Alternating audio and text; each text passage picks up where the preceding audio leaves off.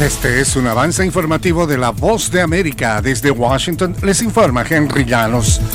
El liderazgo del Partido Republicano en la Cámara de Representantes supone un obstáculo para la administración Biden y su manejo de la economía. Nos informa Judith Martín. Las divisiones entre el Partido Republicano y la administración Biden continúan patentes mientras los republicanos se afianzan como líderes de la Cámara de Representantes y el presidente Joe Biden arremetiendo contra los legisladores republicanos a los que calificó como representantes del Partido del Caos y la Catástrofe, en referencia a su rechazo para aprobar un aumento en el techo de la deuda del país, a menos que lleguen a un acuerdo sobre recortes de gastos. Judith Martín Rodríguez, Voz de América. El presidente Joe Biden y la primera dama Jill Biden celebraron una recepción en la Casa Blanca por el nuevo año lunar, mientras estadounidenses lamentaban recientes matanzas en California en que las víctimas y los responsables fueron asiáticos estadounidenses. Frente a un fondo de abanicos rojos con caracteres chinos dorados, símbolos de buena fortuna, Biden comenzó con oraciones y un momento de silencio para víctimas antes de dar la bienvenida a miembros de las comunidades asiático-estadounidenses, nativos hawaianos e isleños del Pacífico.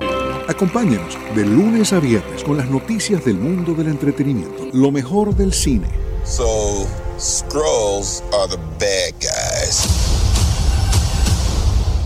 Los estrenos de Hollywood. I've never seen anything like this. Who am I? She's the last of a kind. De lunes a viernes, el mundo del entretenimiento llega a ustedes desde los estudios de La Voz de América en Washington.